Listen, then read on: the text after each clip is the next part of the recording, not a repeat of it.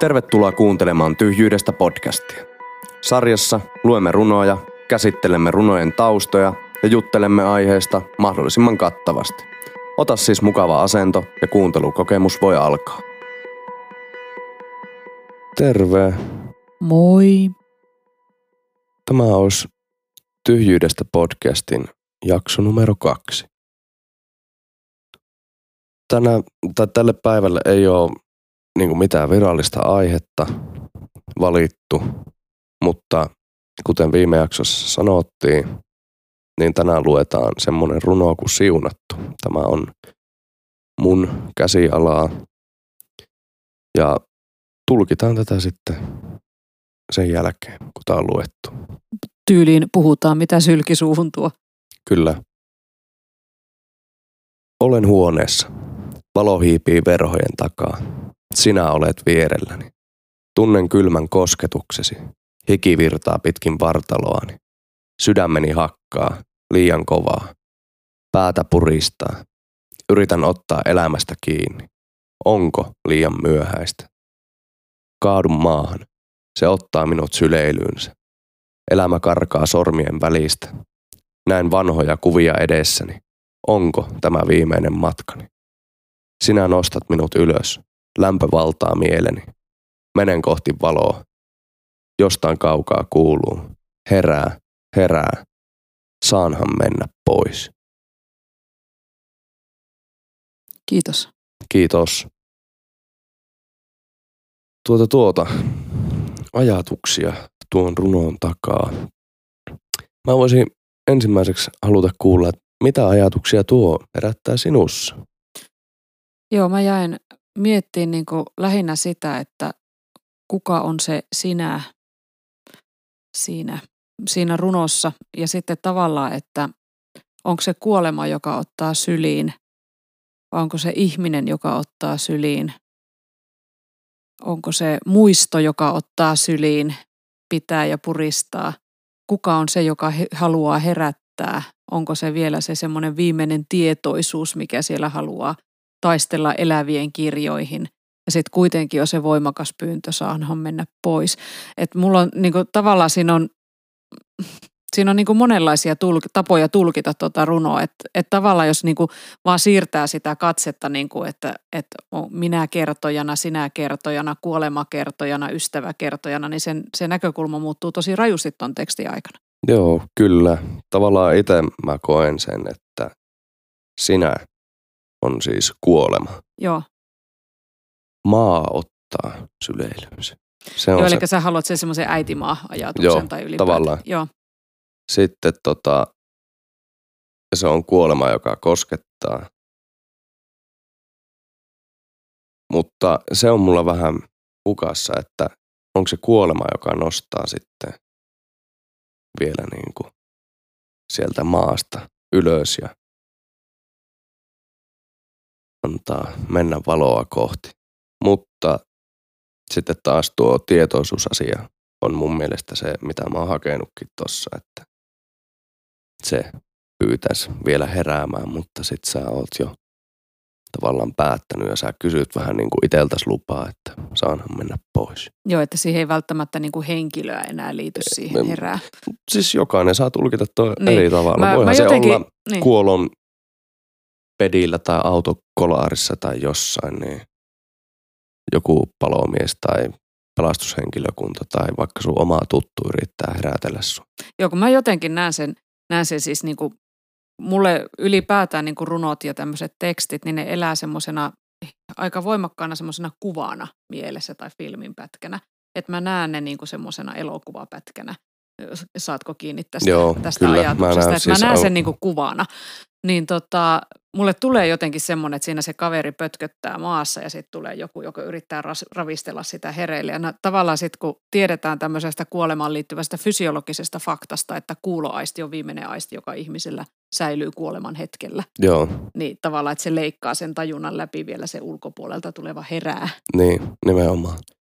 Ja se tavallaan tuo pyyntö, mun mielestä se on niin kuin tavallaan kaunis ajatus siitä, että tiedätkö, että jotkut ihmiset ei halua, että niitä pelastetaan. Niin, ei, ei tulla pelastetuksi enää tässä tilanteessa. Niin, se on vähän sitten se jopa joidenkin mielestä tosi lapsellinen pyyntö, mutta saanhan mennä pois. Joo, siis me varmaan kosketellaan tässä aiheessa nyt semmoista aika kipeääkin ja valitettavan tätä päivää olevaa aihetta, että tässä on kyse mm. niin kuin tavallaan oman käden kautta lähtevästä, lähtevästä henkilöstä, joka ei jaksa enää elää. Joo, siis kyllä. Tai sitten, että on jo tavallaan pitemmän aikaa valmistautunut siihen kuolemaan ja sitten se... On se kuolema hetki siinä, siinä niin. jotenkin läsnä. Tuota, äidin puhelin soi. Et vastaa. Kuka sillä soittaa? Visko. Tuota niin, niin. Öö, mitä ajatuksia ihmisen poismeno sinussa herättää? Ei kuolema, vaan poismeno.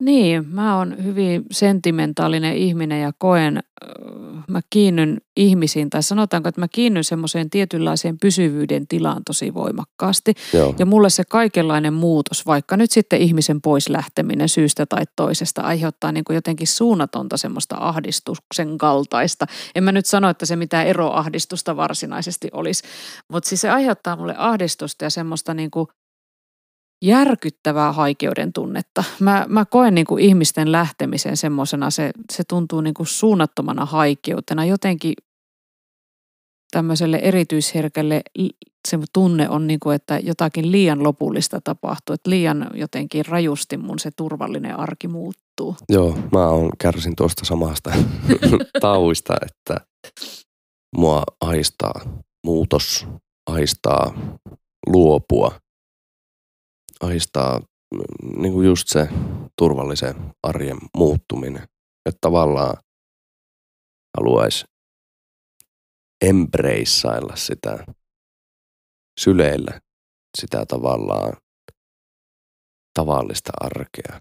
Ja sitten kun se tavallaan viiankin sulta käsistä pois, niin on pakka sekaisin ja ärsyttää. Joo, ja se aiheuttaa niinku kummallisia tunteita, että siinä on jotenkin aina semmoinen jännä lopullisuuden leima tav- tavallaan se on, kyllä mä kuvaan sitä semmoisena pienimuotoisena jotenkin henkisenä kuolemanakin sitä muutosta. Että se aiheuttaa niinku semmoisia kummallisia vipoja siitä, että jotakin niinku lähtee pysyvästi pois, vaikka niinku kyse ei olisi mistään sen dramaattisemmasta kuin vaikka, että porukka lähtee lomalle tai, tai joku lähtee vähän pitemmiksi aikaa jonnekin reissuun tai opiskelupaikkakunnalle tai, tai jotain tämmöistä. Ja sitten musta on sille, silleen jännä tämä tämä niin kuin muutoksen, muutoksen ja kuoleman liittäminen toisiinsa. Että jotenkin niin kuin sitä on hirveän tyytyväinen siihen semmoiseen tavalliseen arkeen. Ja sitä ei edes ajattele aktiivisesti, että olisi tyytyväinen siihen arkeen, mutta juman kekka, kun siihen tulee se muutos. Niin se on niin kuin romahduttaa sen kortti, korttitalon välittömästi. Joo. Mulla on täysin samanlaiset fiilikset tosta ja sitten tavallaan ajatellaan, että se oma poislähtö, jotenkin mä kelaan sitten vielä silleen, että se ei tunnu muista samalta. Joo, siis siinä eikö ole semmoinen aavistus jotenkin semmoista vähän narsistista itsesääliäkin? On, kyllä. Juuri se, että ei kukaan välitä. Kukaan ei tykkää. Kukaan vaikka... ei tykkää. Mutta niin. mut siis musta tuntuu, että sehän meistä tekee ihmisiä se, että me kamppaillaan niin kuin tavallisten asioidenkin kanssa. Mm. Ja, ja, ja sitten taas mä mietin sitäkin, että toi ihan varsin semmoinen,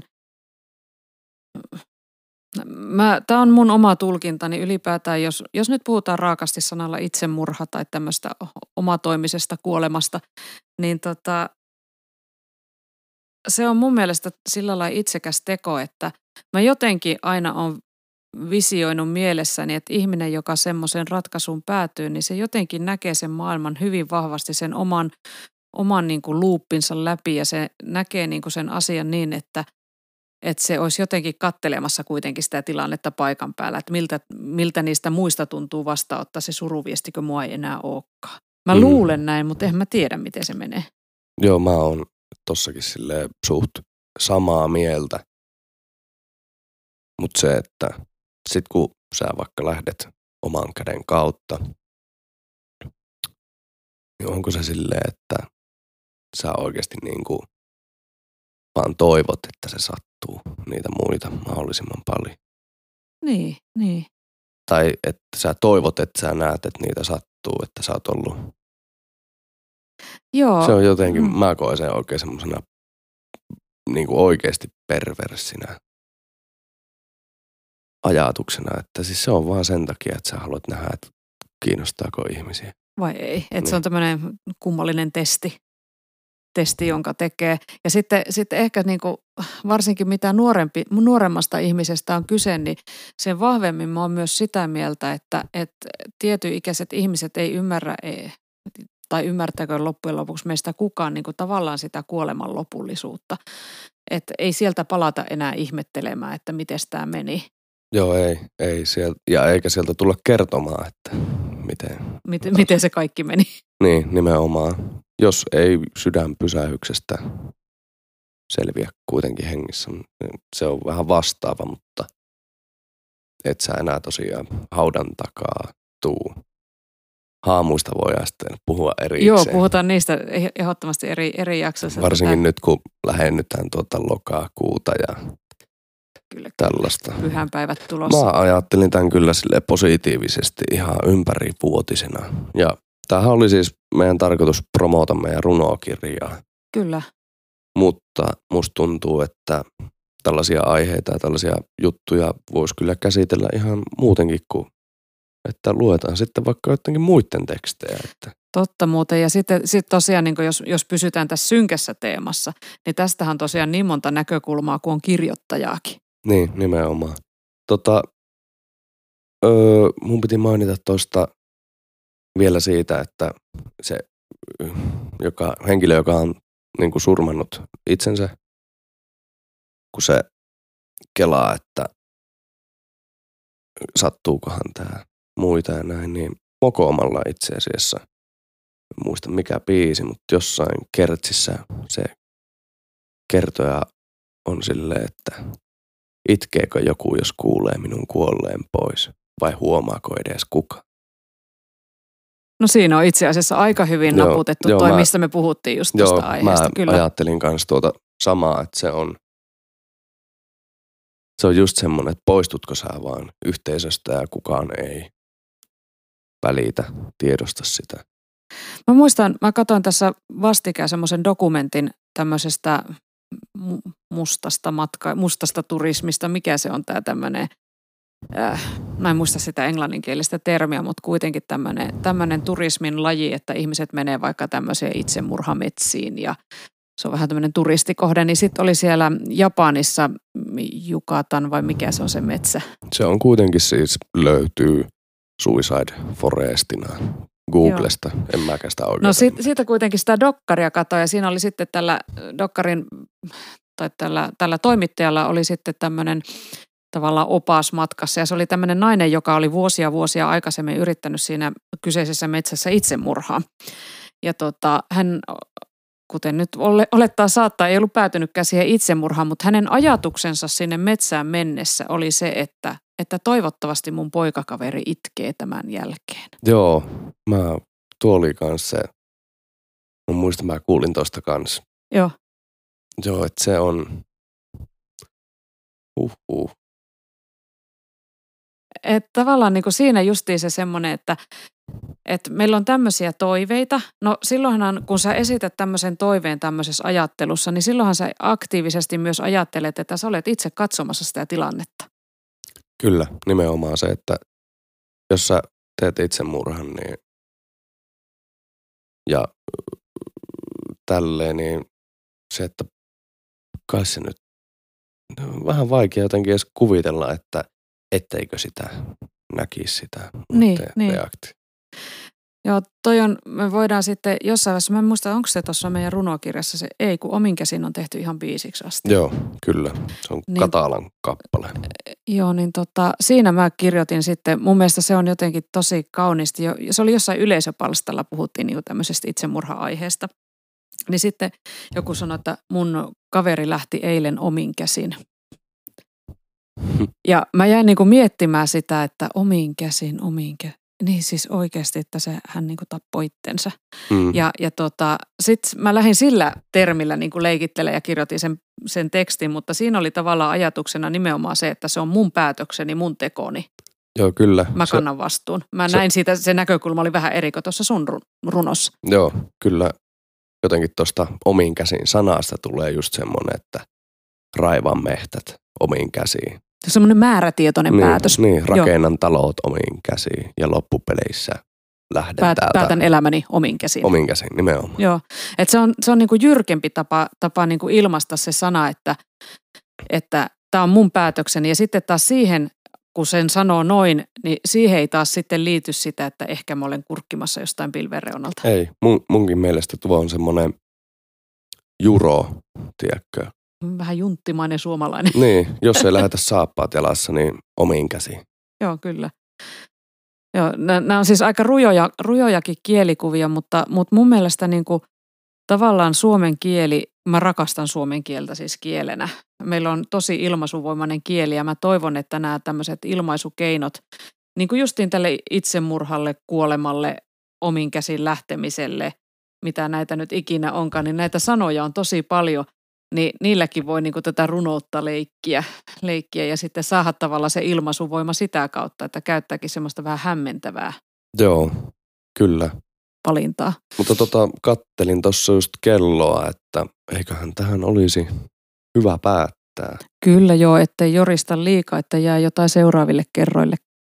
Kyllä. Mun puolesta. Kiitos. Hei, valitaanko me seuraava aihe? Pidetään se yllätyksenä. Okei, tehdään näin. Sehän näkee sitten varmaan otsikosta, että mistä me puhutaan seuraavalla kerralla. Mutta kiitos kun kuuntelit. No niin, moikka.